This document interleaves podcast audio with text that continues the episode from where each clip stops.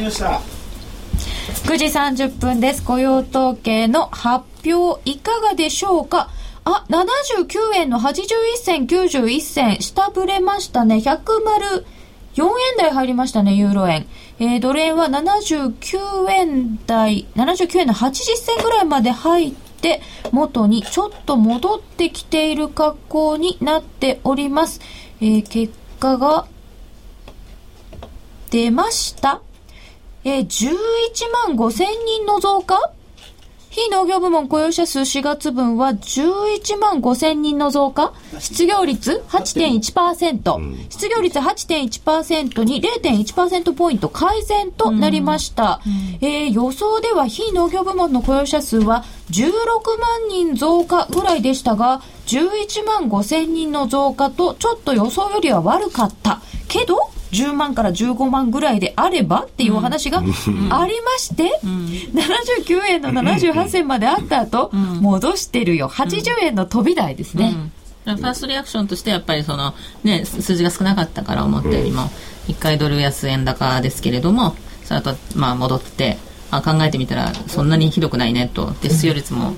ちょこっとだけど下がったねっていうところで で今戻してるっていうところだったんですよほっとした人たちも結構いた。事前予想って何か意味あるんですかね？そんなこと田島さんが言って。いや彼らはそれで給料もらってるからしょうがないけど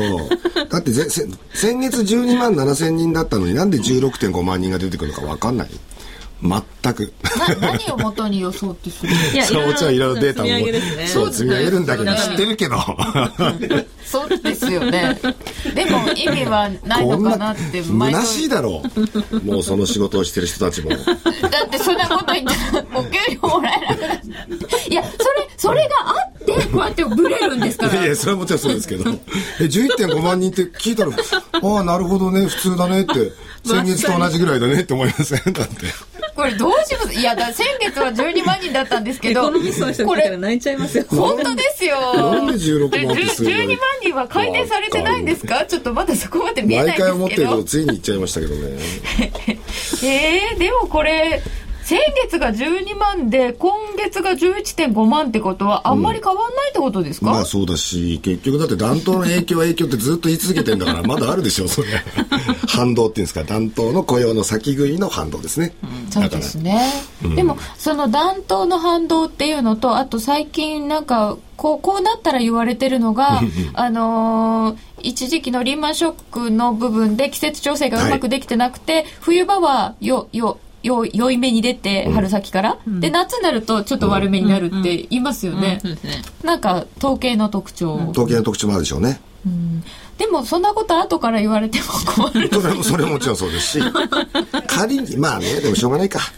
仮に20万、30万増えたって、これはバーナンキさんが言う通り、はい、あの、リーマンショックの時に減りすぎたその反動だっていうわけですから、うん、そんなね、アメリカの先行きに対してどうこうっていう問題ではないわけですよね。先ほどからお話が出てるように、バーナンキさんはすごく雇用は心配していて、うん、で、まだまだ心配な範囲内。っていうことだと思いますよ。結局あの3月のね、うん、26日でしたっけあの非常に注目を集めたバーナンキさんの講演がありましたけれども、あそこでおっしゃってたことっていうのは結局その失業率の低下ペースっていうのは今後あの減速してくるだろうと。今まで失業率っていいペースでこうあの低下してきて改善してきたけれどもあの今後は止まってくる可能性が高いってことを言ったわけですね。だからその今の低成長が続く限りは失業率はこれ以上下がらないというような、あの見方なわけですよね、どちらかというと、それを心配して、だから失業率をもっと下げたければ、やっぱりそれは、その横から支援をして成長率上げないとでいかないと失業率はさらに減るっていうのは難しいよねっていうそういう意見だったと思うんですよね。えーと、現在は80円の30銭台までドルがちょっと上がってきました。うん、一旦下振れた後は上昇傾向。うん、で、そうするとバーナンキさんがそうやって心配していて、今回もこの数字がそんなに、まあ、よ、よかないですよね。うん、12万の増。とすると QE3 の可能性っていうのは？高まってくるんですか？うん、まあ、あの、高いかなと。まだだからその、あの、FOMC メンバーの中でね、意見がそんなにその統制がまだ取れてないようですので、うん、あの、まだこう微妙になところありますけれども、ただ6月でそのツイストペが終わっちゃうっていうことを考える限りは、まあ、何回やるだろうっていうかやってくれるという市場の期待がやっぱりそこにもあるわけですよね。うん、いやそれは今大量のステロイド剤を投与しているのに6月でいきなり止めたらおかしくなっちゃうって。ね、確かにそうですね。少しずつ少しずつ減らしていくって方向でいかないと、そういう意味では本当にそのツイストオペに変わるものっていうのは別にそんな大々的に QE3 ですじゃなくてもいいんですけど、やっぱりその緩和的な措置っていうのは追加が、追加的に行われる必要がありますよね。だってあの増やすっていうよりなくなるものに対して代替というか置き換える、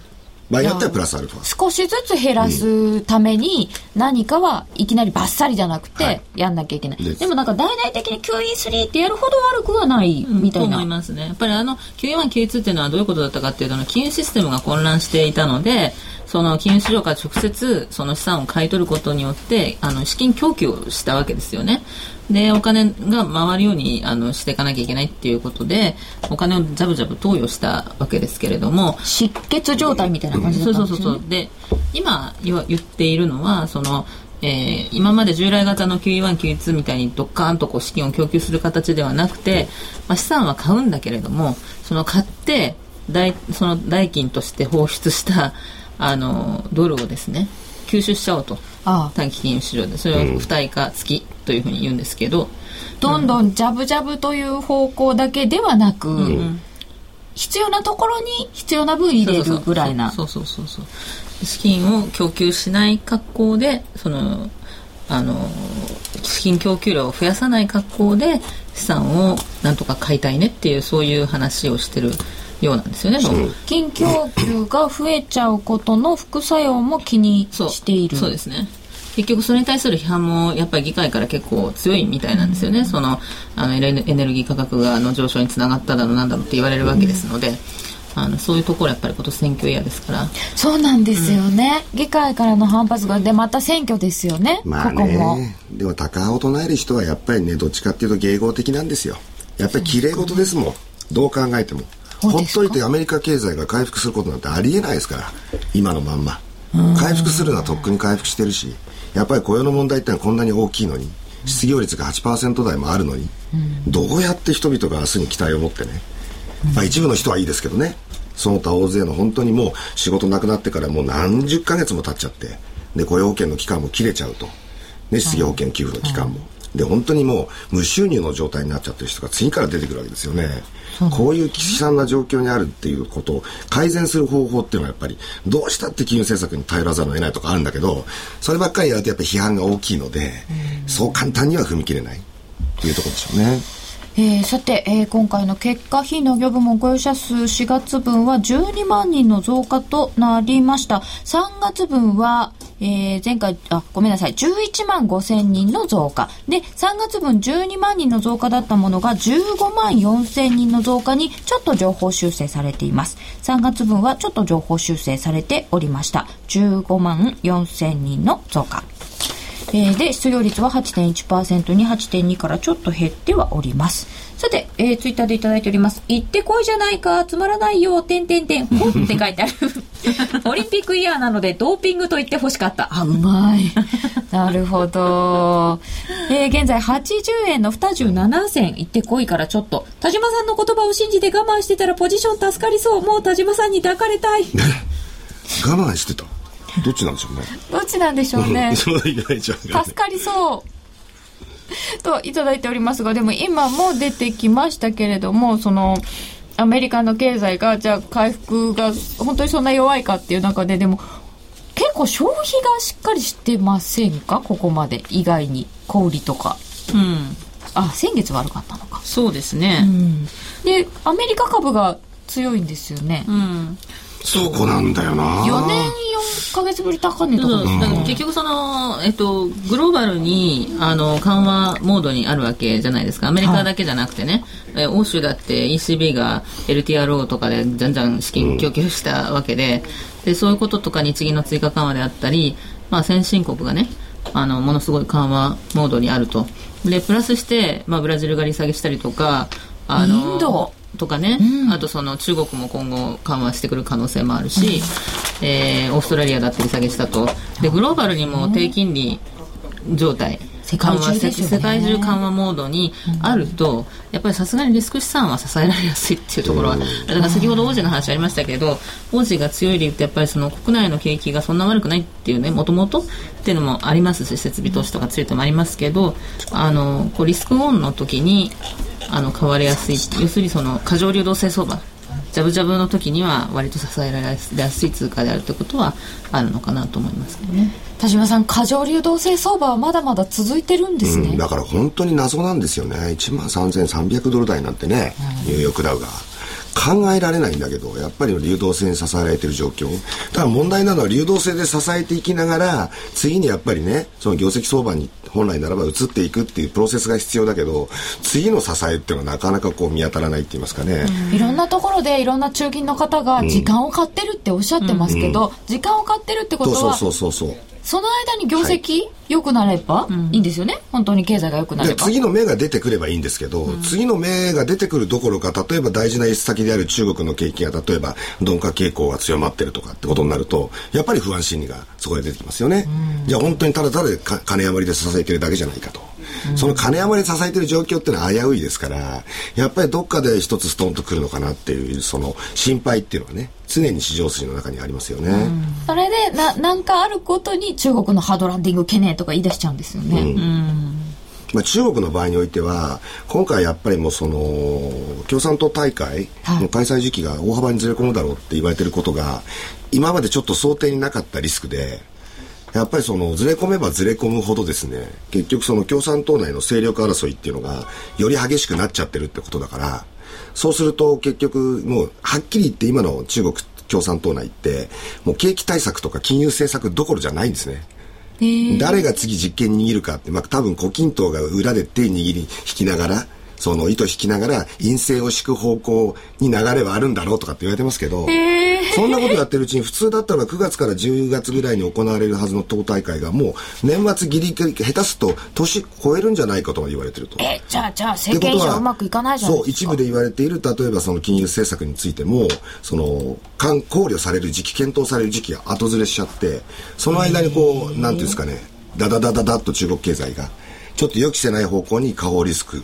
を高めてくるっていう可能性っていうのが私は個人的に今心配してるところなんですけどねうんあの国の政治は全然分かんなそうですからねねで今回のハッキライさんのスキャンダルなんていうのはもうちょっと口に出せないちょっと危ないですよね。口に出せない。やめた方がいいと思います。それは 先月に続いてあんまり本当にね。あ、えーと、小林さんが来てくださってますね。発表直前になんであそこまで売り込んだかわからないが、うん、ヘッドラインで売り込んだやつは全く買い戻しできなかったと思う。うん、悪い数字で下がったところで買い戻しをかけたかった連中は完全に肩透かしとなっている。今これどういうポジションになってんですかねえーと、またちょっと下がってきて80円の18銭、19銭となっておりますけれども、よっしゃ、79円85銭で利食いだユーロ売られている。ユーロドル往復ビンタ。うん、往復ビンタの可能性もありますよね。こんだけ行って。戻って最近の傾向でそのヘッドラインに対しての反応が一瞬あった時に、うん、その例えば一部ストップロスを巻き込むような動きがあると、はい、でわーっと大きく動くとあのもういい加減分かってるので投資家の皆さん。ジタバタしないって。どうせ戻ってくんだろうからしばらく待つっていうね、うん、まあ、私も個人的にそうしてますけど。そういう部分ってあると思いますよ。もちろんストップロス引っかかっちゃった人はしょうがないですけど。うん。そうじゃなかった場合は特にそんなにジタバタせずにそれから動いてる。とりあえず一呼吸を置かないとまた逆に持ってかれちゃうっていうね。一呼吸を置いた人たちは売ってるってことですかねこれ。今の反応。一呼吸を置いて今ぐらいからですか？うん、うん。あの多分最近の傾向としてあんまりその雇用統計の後にワンウェイに行っちゃうことっていうのはそんなになくて行ったり来たりしますよね。だからその待ってれば戻ってくるさ的な感じの部分もあるのかもしれないですけれどもちょっとまあ様子見てるっていうとこなんですかね今回も特にこの後の流れを決めるような結果ではなかったですよね決定づけるものではないでしょうねまだ、あの何とも言えないっていうところだと思いますねツイッターでいただいてます。落ち着いたところでユーロドルをショートにした下がれ。あ、落ち着いたところでそろそろ動き出しましたか？ユーロ円30ピップス取れました。おー。ユーロ円も結構動きましたよね。104円の85銭ぐらいまであって、上が105円の54銭ぐらいまであって、結構まあ短期としては幅はそうですねあったんじゃないですかね。はい。こんな結果になっておりますけれども、えー、これを通過してまたどういうことになるんでしょうか。あとやっぱりこの金利がみんな下がっていてそりゃしょうがないんですけど、うん、アメリカもあの10年債が2%割れっていうのが15日とか16日とか連続ですよね、うん、そうその状態っていうのはでも2%割れはさすがにって言われてた水準ですよね。うん、そうですね、うん、まあ、あの今のやってる政策はね長期金利をやっぱりあの低く抑えるようなことを、まあ、やっているわけなんですけれどもそれプラスここのところのその経済指標がやや弱いっていうところ、うん、のあたりっていうところはやっぱりその金利の世界に反映してるっていうところだと思いますけど、ね、まあ、政策の通りではあるんでしょうけれども、うん。ね、だからこそ政策的には日銀はもうちょっとねやっぱりその金利の先安感を匂わせるようなインパクトを市場に与えなきゃいけなかったんで結局やることは一緒でも最終的に、その事前のやり方とかっていうその持っていき方ですよね、うん、まあこれは昔からよく言われるけど、うん、何をやるかが大事じゃなくてどういう印象をマーケットに与えるかが大事で、うん、あまりにも今回の日銀の政策についても決定発表までに至るまでとその後っていうのはねやり方がまずかったですよね。まずかったですか、いやだってこれ金利差ってなくなっちゃいますよね、うん、こんなにアメリカの金利だけで下がって、うん。まあ、そうですね。っていうのもありますしやっぱりその量の問題っていうところもありますから、うん、アメリカの方は逆に言うと今その QE2 が去年の、えーと、2011年の6月で終わってますからあの追加でどんどん資金を供給している状況では今ないわけですよね、はい、それは今止まってる。で日銀は逆に追加で資金を供給できるあのサイドにいるわけなのでそれをそのすごいやってる予感をいかに出すかっていうところが やっぱり市場のとのコミュニケーションって言われるところだと思うんですねだから今回も、まあ、あの今おっしゃってましたけどその要するにあのまあ、このこの後に市場に期待をいかに残すかっていうところが大事だったのかなっていう気がしますよね。先ほどから伺ってるその政府総裁がみんなであんなにリップサービスをしてしまい で5兆かよそうそう。あの、まあ、どちらかというと5兆もそうですけどそのあのこう中身的にはねそのリスク資産を買うとかちょっとまあ踏み込んだものでは、うん、あの評価はできると思うんですよ。だからせっかくそういうことをやってるのに、うん、それをその今後の期待につなげないとあのいけないわけでね。でそう。店舗レポートでそのあの1%その、えー、日銀の長期の目処とし物価の目処としている、えー、1%っていうのは遠からず来るっていうような、あのことを出しちゃっているわけですから、それであればじゃあどんどん追加緩和しないんじゃないのっていうような見方になっちゃうわけですよね。で今回の説明の仕方にしてもその1%に到達してないからどんどん追加でするっていうふうにはどうもしたくなかったみたいですよね。その今後そういうふうにしちゃうと1%に到達するまでは政治的な圧力がかかるかもしれないとかいろんなことが多分気になったんだと思いますけれどもそのあくまでもその到達の過程にあるのの横から支援的なあのサポートだよ的な感じの私たちは中心ではありませんっていう。説明だったのでそれだったらねあの1%に向かうまでその緩和的な政策を、うん、あのきちっと断固たるというかですねきちっとやるんだっていうようなあの方向性を示さなかったので。なるほど、確かに期待感は残りませんでしたね。うん ETF も買うんだリートも買うんだ結構頑張ってるね。いやだからね分かりにくいっていうのは印象としては残らないので100歩譲って何もしなくてもいいからね、はい、あの1%を2%に引き上げますって言えばそれだけで済むんですよ。あ確かに当面1%って言ったので2%に引き上げるんじゃないかっていう観測もありましたよね。逆に今度 FRB がやるべきことの中にさっきお話出ましたけども別に不対化でいいんですよ不対化するんだけど最終的には。不対化は小さい声で言っといて QE3 やりますドーンって言っときゃマーケットは喜んでねあそうかってなるわけですから。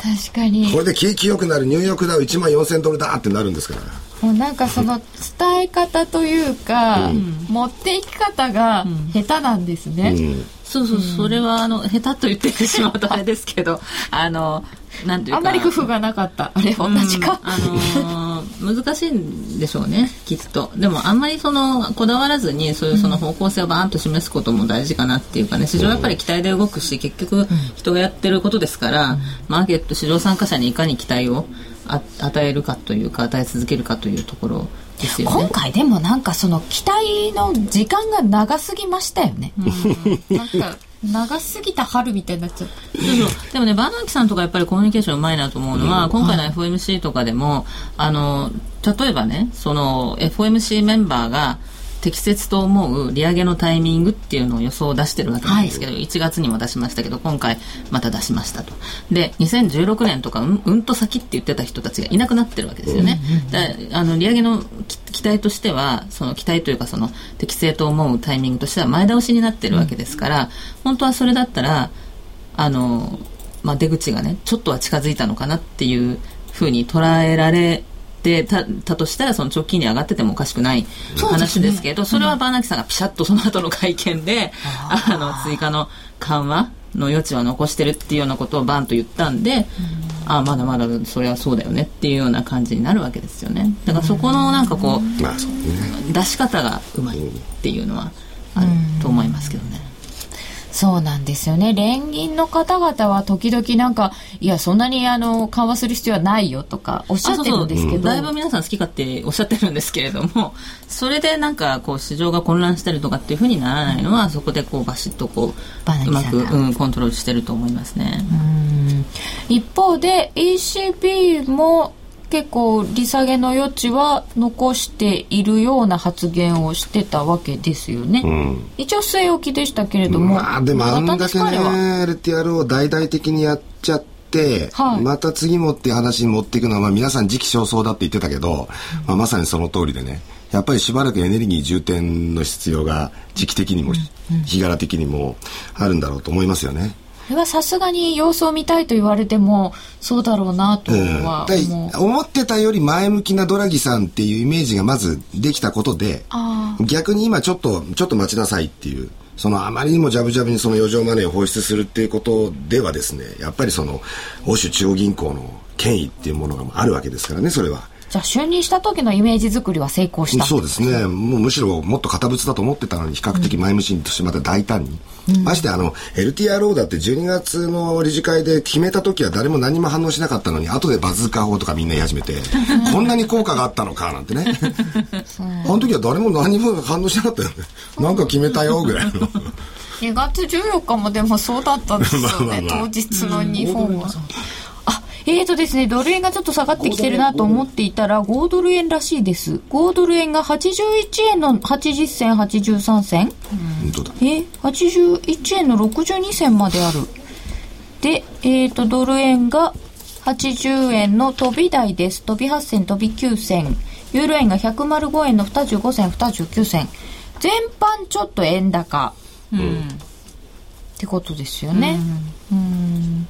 特に何かあったというわけではない？こので逆にこれでその11万人増とかいう数字が、い、きなり QE3 に結びつくようなインパクトはないわけですから、うん、あただ単にどうも足元の雇用情勢や思わしくないねとはかばかしくないなっていうのは、株価にも影響してくるじゃないですか。そうするとここのところで一旦もうその4年数か月目の高値を一旦垣間見たニューヨークダウが今夜どうなるかダウ先は30ドル安ぐらいで始まりました、ね。うん、ちょっとそこに不安心理、ね、は下げてないけども、まあどうなんでしょうって感じですか、でそのジャブジャブ相場の時ってやっぱりねそのこうリスクオンとかオフとかっていうことで相場が動きますから、うん、結局その株が下がればおじとか売られるとかなんかそういう話になっちゃう。なりやすいですよね、うん、ちょっとリスクオフの方に傾きやすい。まあねリスクオフっていう問題から言ったらもうとにかく週末見ないと分かんないんで、うんそのオフなんだろうけれども選挙を見ないとっていうふうに皆さん思ってると思うんですよねこれ市場関係者の皆さん。ちょっとそっち行きましょうかね。せ選挙選挙っていうのは予想しちゃダメとも言われるんですけどでみ水もんとは言うものの、うん、まあ大体そんなに一気に素晴らしい結果は出ませんよね。素晴らしいって何が素晴らしいか分かんないフランスに関してはあんだけオランド優勢って言われてるんですからそうなんでしょうね、うん、でもオランドさんが優勢でも勝ったとしても、うん、オランドさんが何をするか？そうそうそうですけどね。意外に常識的なんじゃないかっていう話も。ああ、だから、まあ、とんでもないことはしないとは思いますけど、ただもともとね、あのこう、ワランドさんになった場合っていうのは、まあ、ちょっと難しいところではあるんですけれども、はい、その、あのマーケットにとってはあんまりよろしくないかなっていうところではあるんですよね。でどちらかっていうとその財政均衡のタイミングもあのサルコジさんよりも、まあ、1年奥あの後ろの,、あの予想予想というかその、えー、目標計画を立ててますし、えー、どちらかというとその年金受給年齢も下げるとか、うん、あのそれからえー、教員を増やすとかなんかそういうその、うん、あのどちらかというとばらまきっぽい、うん、あの政策になっていると。でいうところがあるんですよね。ちょっと迎合的だか。らそれをねやっぱ有権者が鵜呑みにするのはねなんか何年か前のどっかの国でやったのと同じことになっちゃうからね考えとかいいんですよ。でも大体そうなんです、うん、甘いこと言う方がやっぱりそれはね、うん、あの表にはつながりますからね、うん、経済見通し楽観的ですよねかなり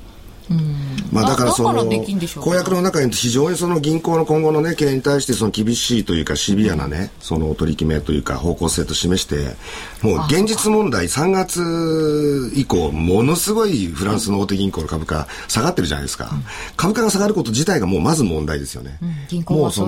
銀行株指数なんて3割ぐらい下がってるわけですよ、うん、で今日も確か下がってました。夕方からね。で非常にそこっていうのは株価が安くなりもちろんその増資にも影響ある資本増強という問題で、フランスの銀行が今後抱える問題の一つにスペインの不良債権っていう問題もあるわけですよ。うん、一番そのフランスの銀行っていうのはスペインの不良債、スペイン向けの融資の残高が多いわけですから、金額ベースよりは GDP 比率でね、うん、そうするとやっぱり響いてくるんですよね、スペインの今後の動きっていうものが。それで資本増強もやらなきゃいけないときに、株価安くなったら公募増資の一つもできないわけだし、じゃあどうやってやるんですかって言ったらまたどっかからお金を支援してもらわなきゃいけないんですかって話になって、うん、じゃあ支援って話になるとこれは後ろ向きな話で、完全にもうムードはリスクオフになっちゃいますよ。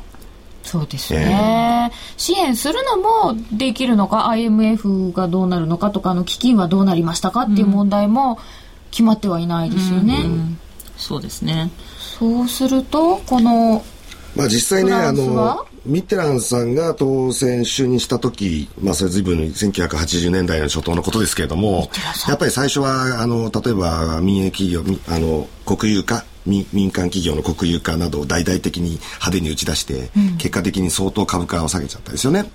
まあそれほど強硬ではないオランドさんの場合には。ただやっぱり17年ぶりの左派系っていうことの、うん、その動揺っていうのかな。大丈夫かしらっていう部分っていうのは国民有権者の中にもあるしもちろん諸外国から見ても本当に大丈夫なのかなっていうところはあると思うんですよね。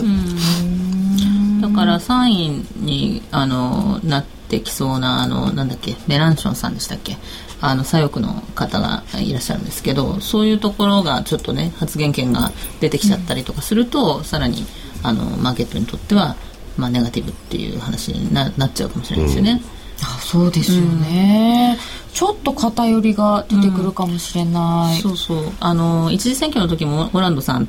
が優勢っていうことでやっぱりあのその時ユーロが最初のリアクションとしてやっぱり売りだったんですので、あれもなんかオランドさんが優勢って事前に分かってたよねと思ってたんですけど、うん、ちょっと売られましたよね。ね。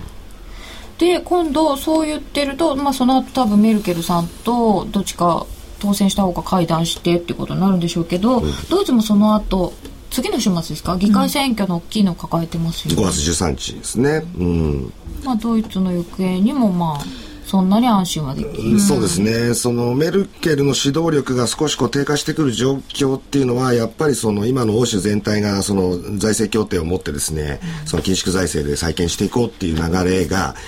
もう一回見直されるのではないかっていう、その方向性につながっていくからそそそれで大丈夫なのかと、うん、要するにフランスはもうオランドさんが財政出動色を色濃く出してる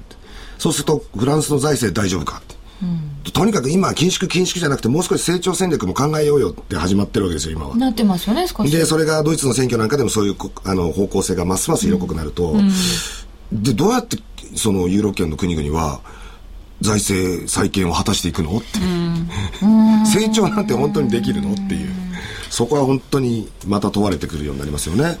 よしこさんから頂いてますね。えー、ただドラギドラギ総裁も欧州議会証言で財政面での新財政協定だけでなく欧州には景気浮揚を促す成長協定が必要だと発言しておりこれはオランド候補と共通した意見です、うん、まあ、確かにあの日本のことなんかを考えてしまうと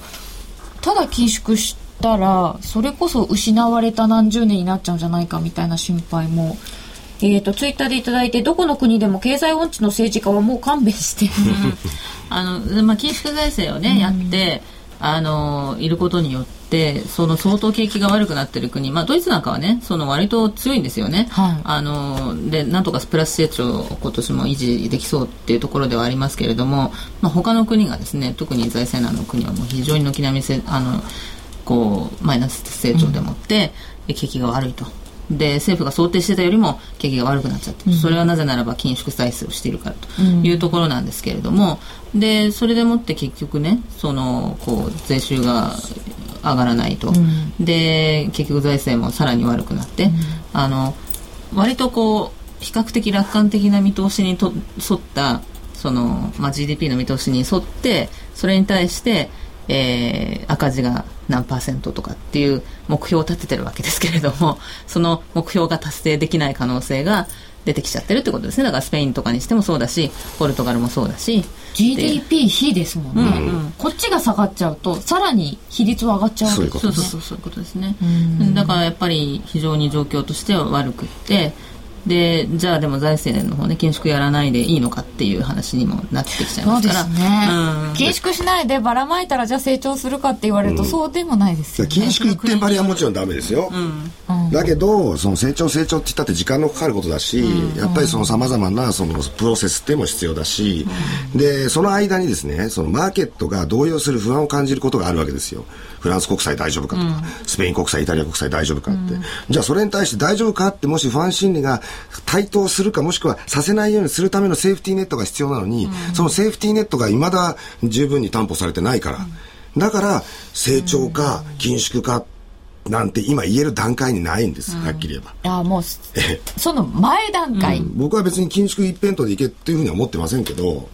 見直すことはいいことなんだけど、それが不安心理に今のまんまでは、今の状態では、マーケットは傾いちゃうから。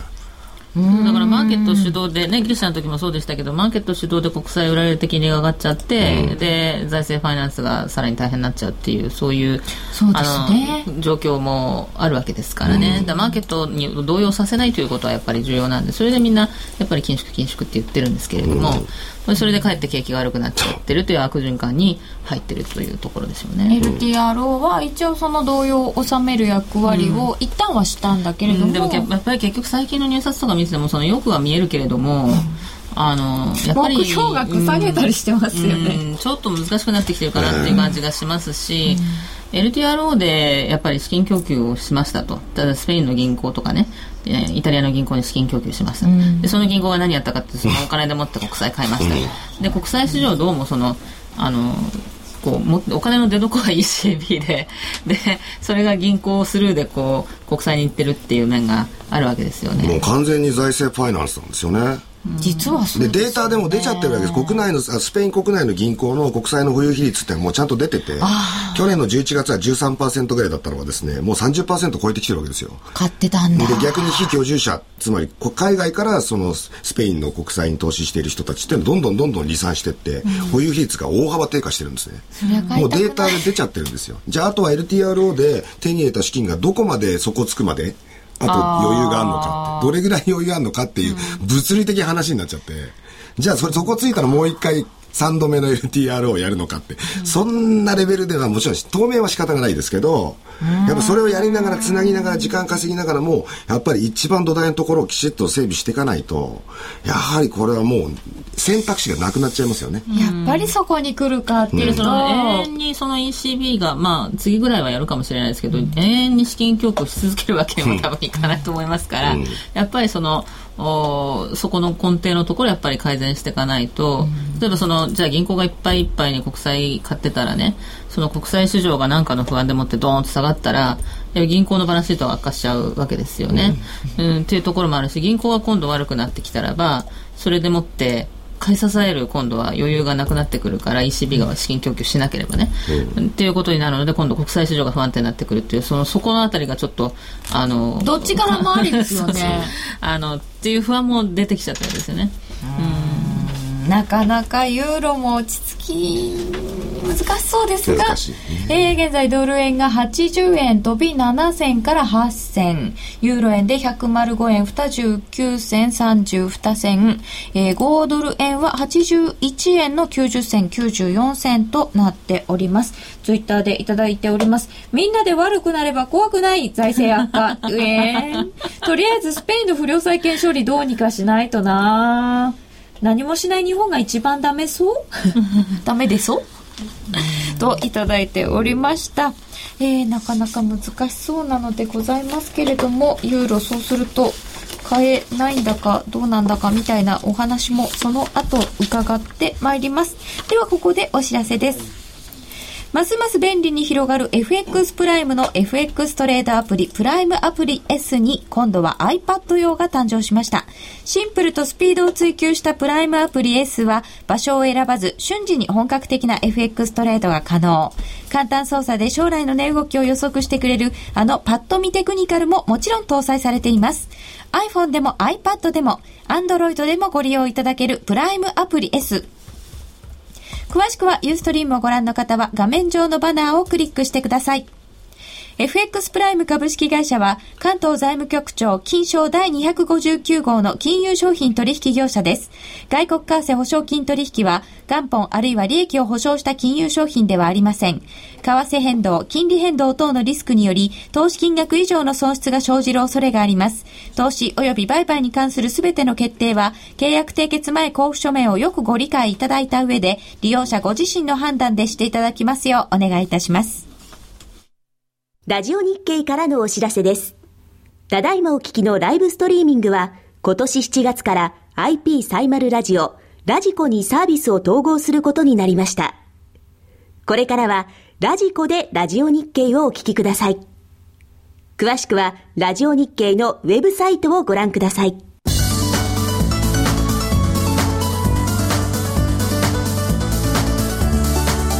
原良吾です。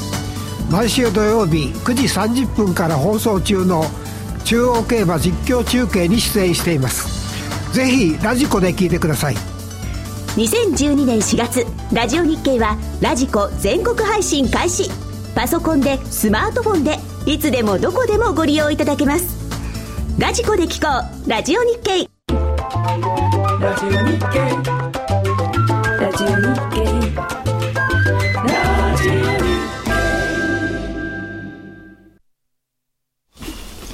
夜トレプライムチャレンジ虎の巻。このコーナーは FX プライムの提供でお送りいたします。ここからは FX プライムの新感覚キャッシュバックキャンペーン、プライムチャレンジをもっと楽しむためのコーナーです。FX プライムの高野康則さんとミス夜トレの高山エミリちゃんです。よろしくお願いします。よろしくお願いします。プライムチャレンジとは、毎週 FX プライムが指定する取扱い商品通貨ペアを1回でもお取引いただくと、キャッシュバックのチャンスが発生する抽選ゲームに参加できるものです。ちなみに、来週のプライムチャレンジの対象商品は、選べる外貨 FX で、通貨ペアは全通貨です。あ、全通貨だ。高野さん、来週の為替相場を見る上での注目スペジュスケジュール、トレードのポイントなどはいかがでしょうか？えー、そ そうですね。来週はあの来週はというかですねあの、日曜日のなんといってもギリシャの議会選挙が私は楽しみで仕方がないんですどう楽しみなんですか？いやあのまあ現状ですね。あの、はい、与党2党がまあ、非常に苦戦をしているということで、うん、2党でその過半数を、まあ、議席を得られないだろうという見通しになっていると思うんですけれども、えー、そうなった時にですねあの野党との、まあ、一部連合を組まないと、まあ、当然政権が生まれないわけですけれども、はい、野党はですね皆さんあの緊縮財政に反対ということで選挙運動をやってるので、えー、まあ相当混乱をするんじゃないかなと思っています。混乱しますか？そうですね。あのまあ緊縮財政反対って言ってる野党の人がいきなりじゃあその自分が政権に入るからといってじゃあまあ緊縮財政いいんじゃまあしょうがないねっていうのはやっぱり言いにくいと思うんですね。で国民はやはりそちらの方にかなり偏ってると思うのであのまあ、ただ議席自体はやはりその、まあ、ある程度は多分その今の与党で取れるとは思うんですけれどもあのまあ、あと極右と極左がまさか手を結ぶってことはないので あの野党連合でその政権取っちゃうっていうのは多分無理だとは思うんですけれどもただその、まあ、ドイツがそのなんていうんですか、ね、緊縮財政を持ってきちんとやれっていうようなことをギリシャに対して言っているのをギリシャの国民は要するに主権に介入していると、うん、横暴だというふうに思ってるので、ね、はい、ですからそういう国民感情を考えると相当にその政権作り難航すると思うんですね。で、まあ、ヨーロッパは直近の例でいうとベルギーみたいにその1年以上その無政府とかいう場合も結構実際あるので、ね、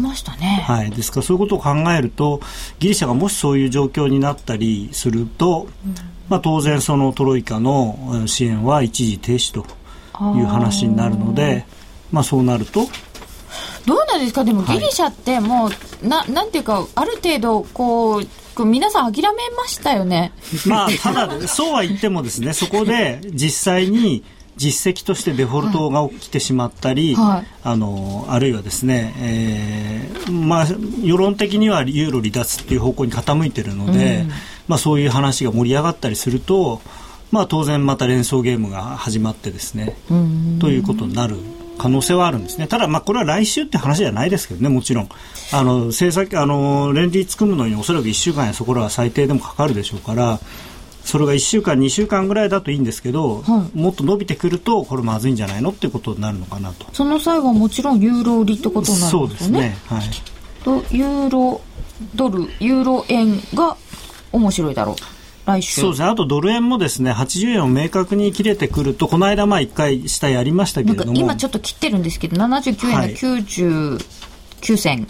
ぐらいですけど、あの、はい、週の引けで79円の80とか切れてくるとまあ面白いかなと思いますね。うん。その際はちょっと円高方向に走るとかですそうですね。この間9円台半ばまで下がった時もやはりあの結構海外のヘッジファンドなんかが売ってましたし、まあ、ただまだまだ彼ら円ショートのポジション残ってるので円買いの余力はあるんですよね。で、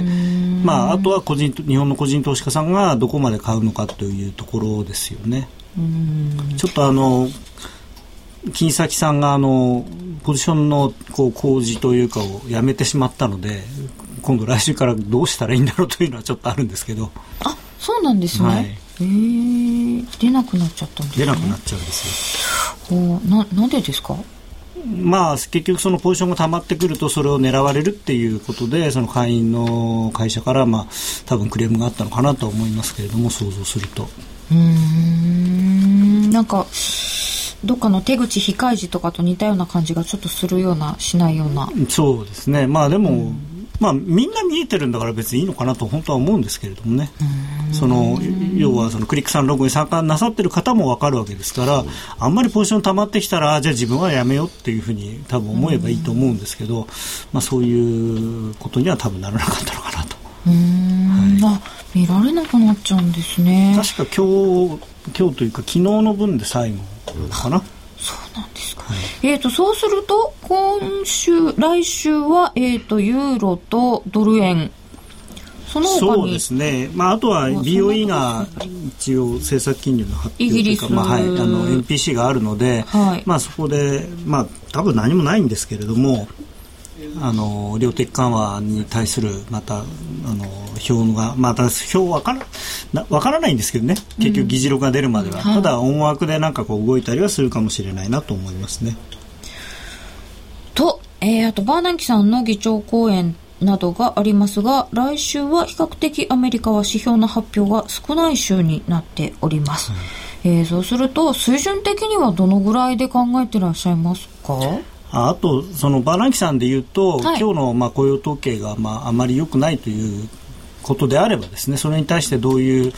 話をするのかなで私は個人的にはあの今世の中で思っているよりもバーナンキさんは QE3 に対する意欲が強いんじゃないのかな、まあ、QE3 じゃないにしてもですね、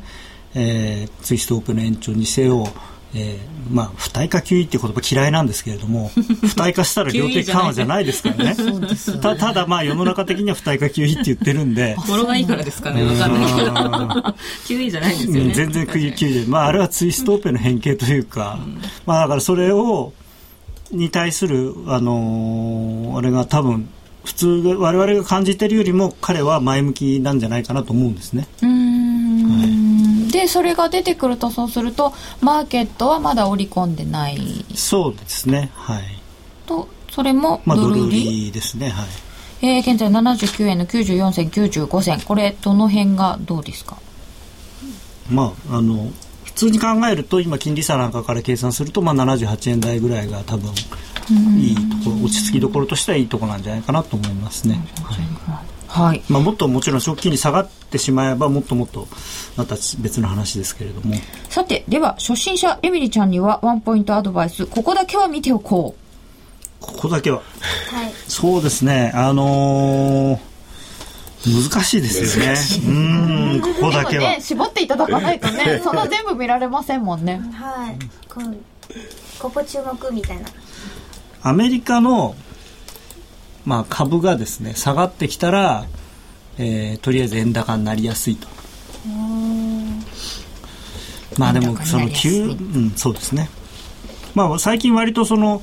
リスク回避、リスク先行というのではなくて、比較的そのアメリカの金利とか株に素直にドル高ドル安になったりすることが多くなってきてるんで、以前より。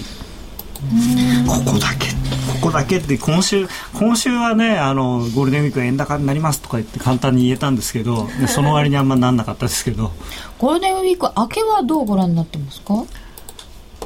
とりあえず休み明けアクション。まあ、休み明けがだからこれ今日が79円の例えばミドルとかで引けるのと80円台戻って引けるのだいぶ感じが違うと思いますけれども、まあ79円台半ばぐらいで引けてくると輸出の人はあれっていう感じになると思いますね。今ね主婦子さんから頂いてますよ。84円は夢だったのかな？日本企業が悲しくて涙って。本当にねまた前提言われてきちゃいましたよ。難しいのはその日本の輸出企業さんまあ多くのところの輸出企業さんは上がってる時やなかなか売れないんですよね。なぜかというともっと上がったらどうしようっていう例えばこういう予約ですか？うんまあ会社にはよるかなと思いますけれども、なあの雰囲気としてはそのえー、今おっしゃってたみたいにどれがわーっとこう一気に上がってくるとちょっと一旦オファーが引いちゃうようなところは確かにありますよね。で今みたいにそのお休み期間が長い時っていうのは売りオーダー差しっぱなしであのお休みに入るところとか結構差しっぱなしですか？そう差しっぱなしまあ、多分82円とかには結構あると思うんですけど、ただあのなんでかっていうと、まあ、これは簡単な心理の問題なんですけれども例えば80円今日80円来週81円ってどんどん上がっていくと例えば80円で売っちゃってると今83円の時になんで80円で売ったんだよって話になるんですよ。そうなんですよ。まあ、ただあのこう連休明けになると何が起こるかというとその経理の担当の専務がとか、ね、役員の方がですね部長さん経あの為替予約のところをやってる部長さんに「俺なんか79円でなったけどうちは80円以上で売ってあるんだろうな」みたいな。そんな簡単に言わないでよと思いますね。まあでもあのまあもちろん僕よりあの小川さんの方が実際そういう会社にいらっしゃったことがあるんで、まあ、詳しいかもしれないです。ただ一般的にはそういう感じみたいなんですよねお客さんから聞くと。なのか。なかなか企業さんの予約も難しいですね。難しいですよ。そんな高値で売れたり安値で買えたり しないんですけどね。ですね。さてちなみに今週分のプライムチャレンジ抽選ゲームの権利取りまだ間に合うんです。お休み中ですけど取引期間明日5月5日土曜日の午前5時59分までですどうぞお急ぎください。なお、今週のプライムチャレンジも対象商品は選べる外貨で通貨ペア全通貨です。高野さん、明日の朝までの間にトレードしようと思っている方には、どんなアドバイスをいただきましょうか ?5 時59分まで。今この瞬間何かやれって言われたら僕はドル円売りたいですけれども、はいうん、ただ、まあ、あのちょっと下がったらすぐ一応買い戻すというぐらいの感じで。まあ、9円台の半ばは今日は切れないかなと思うんですけどだだからといって9円台の半ばで買うかというと僕は、うん、あの買い戻しはいいですけれどもロングはしたくないですね。新たにロングは入れにくい、はい、どっちかというと、ショートしたい気分。そうですね。まあそれはなんかいつでもそうなんですけど、そうですね。気分はそうですよね。はいえー、ということで明日の朝5時59分までというのもチャンスが残っておりますのでぜひ参加されてみてください。夜トレプライムチャレンジ虎の巻このコーナーは FX プライムの提供でお送りいたしました。FX 取引なら伊藤忠グループの FX プライム。FX プライムではただいま新感覚のキャッシュバックキャンペーン、プライムチャレンジを実施中。毎週 FX プライムが指定する取扱商品、通貨ペアを1回でもお取引いただくと、キャッシュバックのチャンスが発生する抽選ゲームに参加できます。ゲームではフラッシュで可愛いプライヌくんが映り、当選した場合はその後キャッシュバックの額が表示されます。ちなみにこのプライヌくんのフラッシュですが、とっても可愛いレアバージョンの種類もあります。ぜひ毎週トレードしてチャレンジしてみてください。なお、次回の対象通貨ペアは全通貨です。まずは FX プライムで講座を開設し、プライムチャレンジでワクワク感をお楽しみください。講座解説はラジオ日経の夜トレ番組ホームページなどに貼られているバナーをクリック、もしくは FX プライムと検索してください。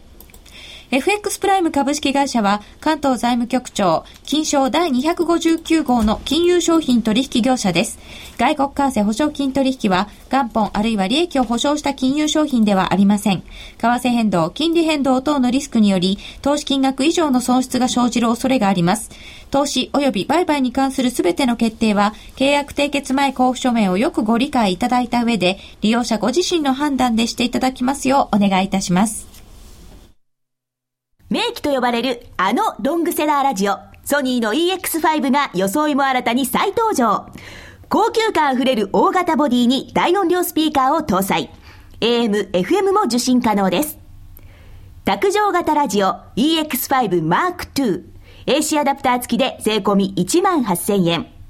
お申し込みお問い合わせは03-3583-8300 3583-8300ラジオ日経事業部まで。金井さやかの90日で仕上げる TOEIC テストステップバイステップコーチングの CD が完成しました。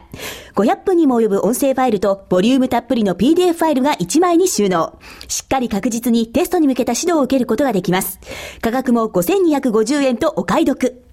お申し込みは、ラジオ日経通販サイトのサウンロード、または東京03-3583-8300、ラジオ日経事業部まで、送料無料、お届け、返品についてはご注文の際にお尋ねください。さて、えー、現在ドル円は80円飛び1銭飛び2銭ということで、ちょっと戻しました。ユーロ円が105円21銭24銭です。えー5ドル円が81円67銭71銭で、5ドル円は現在が一番安い水準に近いところとなっております。さて、この後ですけれども、時間あんまりなくなってきましたけれども、えー、まあ今週まだまだいろいろ注目材料満載なんですけれども、小川さんは何に一番注目されてますか？うん。いや、今ちょっとね、オージーの話出てましたけれども、はい、まあ、オージーのそのポジション調整的なものがそのどの辺まで走るのかっていう、その大きな話ではね、先ほどその過剰流動性相場っていうのは、オージーは結構支えられやすいですよって、それは全く見方変わってないんですけれども、はい、ただ短期的な調整っていうのがどの辺までいくのかなっていうねあのところをちょっと注目してますね。やっぱりこれ上がってきた調整なんですよね、うん、あのずっと王子はやっぱり買い越しで来てましたからね、うん、で非常に人気の高い通貨っていうか買える通貨が他にあんまりなかったっていうのも実際のところあって、いい材料が、そう、いい材料がある国が他になかったっていうところだったんですけど、それが今回ドーンとこう利下げしたことで、マーケットではその OIS ってね、金利の市場でかなりその利下げを先の先まで織り込んじゃってるようなところがあって、あの年末で3.4とか3.25とかね、とこまでその利下げするっていうような見方になっちゃってるんですけど、それはちょっと行き過ぎかなと思うんですね。で、それが修正されるタイミングで王子変われるかなと思ってるんですけれども、まあそれは今後経済指標が出てこないとちょっとまだわからないので、あのこの間の声明だけじゃちょっと読めないところですからね。まだ、うん、だからもうちょっと目先は調整が続くかもしれないと思っておいた方がいいかなと。来週小売売上とか貿易収支とか13年度の連邦予算の発表とかオーストラリア4月の雇用統計なんかもあって、はい、で中国の指標の一気出しが来週後半にあるので、うん、これでもまたちょっと反応するんですかね。そうですねちょっとというかそっちの方が大事でしょうね、うん、オーストラリア自体の指標ではなくて中国の指標の方が大事だでまた中国の指標が出るとアメリカ株が反応しません？アメリカ株？うんなんか中国の PMI が悪いとか言って日本も、まあ、ちょっと悪いねって反応してるんですけどその晩のニューヨークが下がって翌日もっと反応みたいな、意外に気にしてるのかななんて気がしたりするんですけど田島さんは何に一番注目され今の話で言えば結局もその先ほど申し上げたようにその1万3300ドル台なんてねちょっと考えにくい水準まで持ち上げられた後っていうのはやっぱりそういう悪材料に弱いっていうのはありますよね。でオーストラリアドルに関しては先ほども申し上げましたけれどもそのドル円に比べれば調整幅はずっと少ないわけですからでましてその、まあ、パフォーマンス的にもドル円より大きいのは当たり前で。えー、考えてみりゃじゃあ11万5千人がそんなに立派な意味があるのかって話なんですよね。そんなに売りてえかって話でね。ああそうなんです、ね、やけにやけになんか派手に動いてますよねっていう感じがするんですよ。もっともっと大事な問題やっぱりもうこれはギリシャもう本当先ほど高野さんおっしゃった通りで、この先行きっていうのはもう相当に悲観的なもんだと私は思いますけどねそうですか、うん、またそこでもともともともとですよ。第二次支援の前提となる緊縮財政策を粛々と進めていくなんてありえない そんな国じゃないですね。いやいやいやまあ本当に。ただあのー、まあ最近いろんなその我々がその普段見てるようなレポートだけだと分からなかったんですけれどもそのギリシャの国内の取材をした番組とかを見てるとあの我々が考えてたのとだいぶやっぱ違うんですよね。あのギリシャの国民に決してあのお金は行ってなかったのかなっていう。で結局一部の金持ちと役人とあそういうなんですかね、まあ、そういう闇にどんどんお金が流れてただけなので結局国民は全くそのユーロの恩恵というのを全くとは言いませんけどあんま受けてなかったんですよ。だからこそあれだけ国民が怒ってるんだそういうそういうのを見るとああまあやっぱりそあそれだったらしょうがないなと。いい思いもしなかったのに悪い時だけ食らうのかみたいな。あの借金返す時になったら今度はその金持ちは逃げちゃっててその一般の人がみんな税金は上げられるわ年金は減らされるわでそりゃ怒るよなっていう。まあ気持ちの問題としてはその通りですよね。ただそれは政治のレベルでじゃあ実際納得させられるかそれは不可能な話で、やっぱり非常に難しい。まあ、両方の意味で納得させられませんよね、うん、だからギリシャの国民も納得できないし、うん、ドイツとかも納得できないしっていうことで、やっぱりギリシャはもう、出ていくしかないんじゃないかな本当にそう思います。ちょっとあっちこっちリスク資産が売られているんでしょうか。原油先物が瞬間100ドル割れとなっておりました、まあ、これはちょっとなんかどっかの増産とかいろんな話も出てるかと思いますけれども、えー、原油先物が一時100ドル割れだそうでございます。えー、っと、ヨーロッパもちょっと株価下げていって、ドイツが1.4%、フランスも1.4%、フランスえー、FT、イギリスが1.3%ぐらい、ちょっと株価も下落となっております。えー、5ドル円が81円の60銭台に入ってきました。ドル円が79円の98銭80円ちょうど、えー、ユーロ円が105円19銭23銭となっております。えっ、ー、と、週末の終わりがドル円が80円の上下ぐらいっていうのもちょっと気になるところですね。うん、そうですね。うん、まあどの辺で帰ってくるかでね、まああの週明け、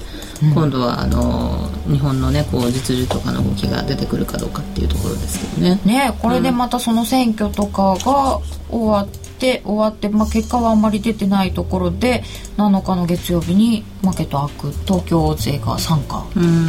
どうするんでしょうねこれをどうどう織り込むの？